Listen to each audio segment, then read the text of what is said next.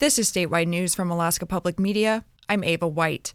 The small southern Kenai Peninsula city of Seldovia has had a tumultuous school year as major staff turnover precipitated a drop in enrollment. KDLL's Riley Board has more on what parents and the city want the Kenai Peninsula Borough School District to do to solve its staffing woes.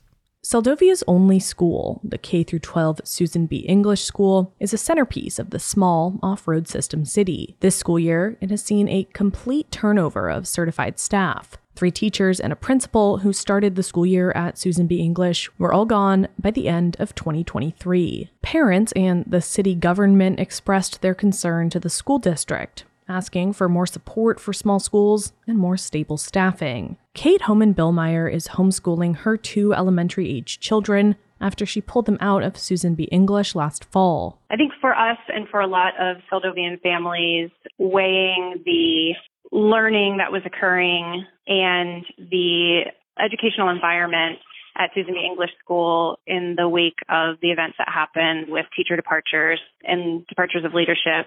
Uh, we didn't feel comfortable keeping our kids in a learning environment that had previously been uh, really excellent up until this point. Homan Billmeyer isn't alone. Susan B. English started the year with 49 students, but ended the calendar year with just 22. At its lowest recorded enrollment in October, there were 19. The Seldovia City Council tackled the issue in November. It passed a resolution calling on the district to solve the staffing issues at the school. That document was included in the Board of Education's meeting packet last week. The resolution reads, quote, Susan B. English School has had an unprecedented year with staff turnover and student retention that may have long-lasting detrimental impacts on the community as a whole. Here's sponsor Jennifer Swick at the City Council's November 13th meeting. Hopefully they'll continue to um, help us out and realize that, yeah, they, we there are issues that need to be addressed. Um, you know, our kids matter and our school matters.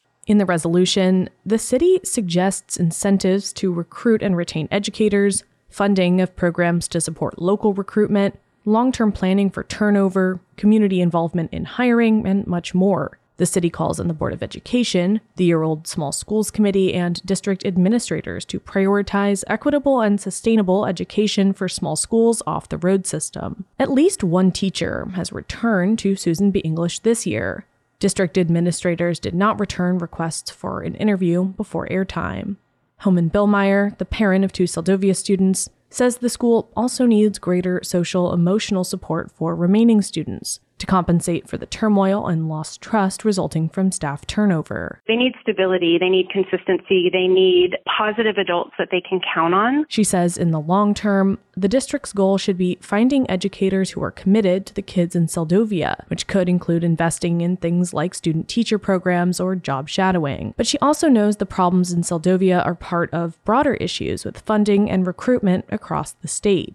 I think that the district can certainly reach out and learn from other districts, other places to under, better understand what kind of recruitment and retention strategies are in place that could be mapped onto the KPBSD. It doesn't have to reinvent the wheel, but are there other innovative ways of looking at recruitment and retention that could be useful in our setting? Homan Billmeyer says when it's clear there's stability and demonstrated learning occurring at Susan B. English, she would be ready to re enroll her kids. On the Kenai Peninsula, I'm Riley Board. This is Alaska Public Media.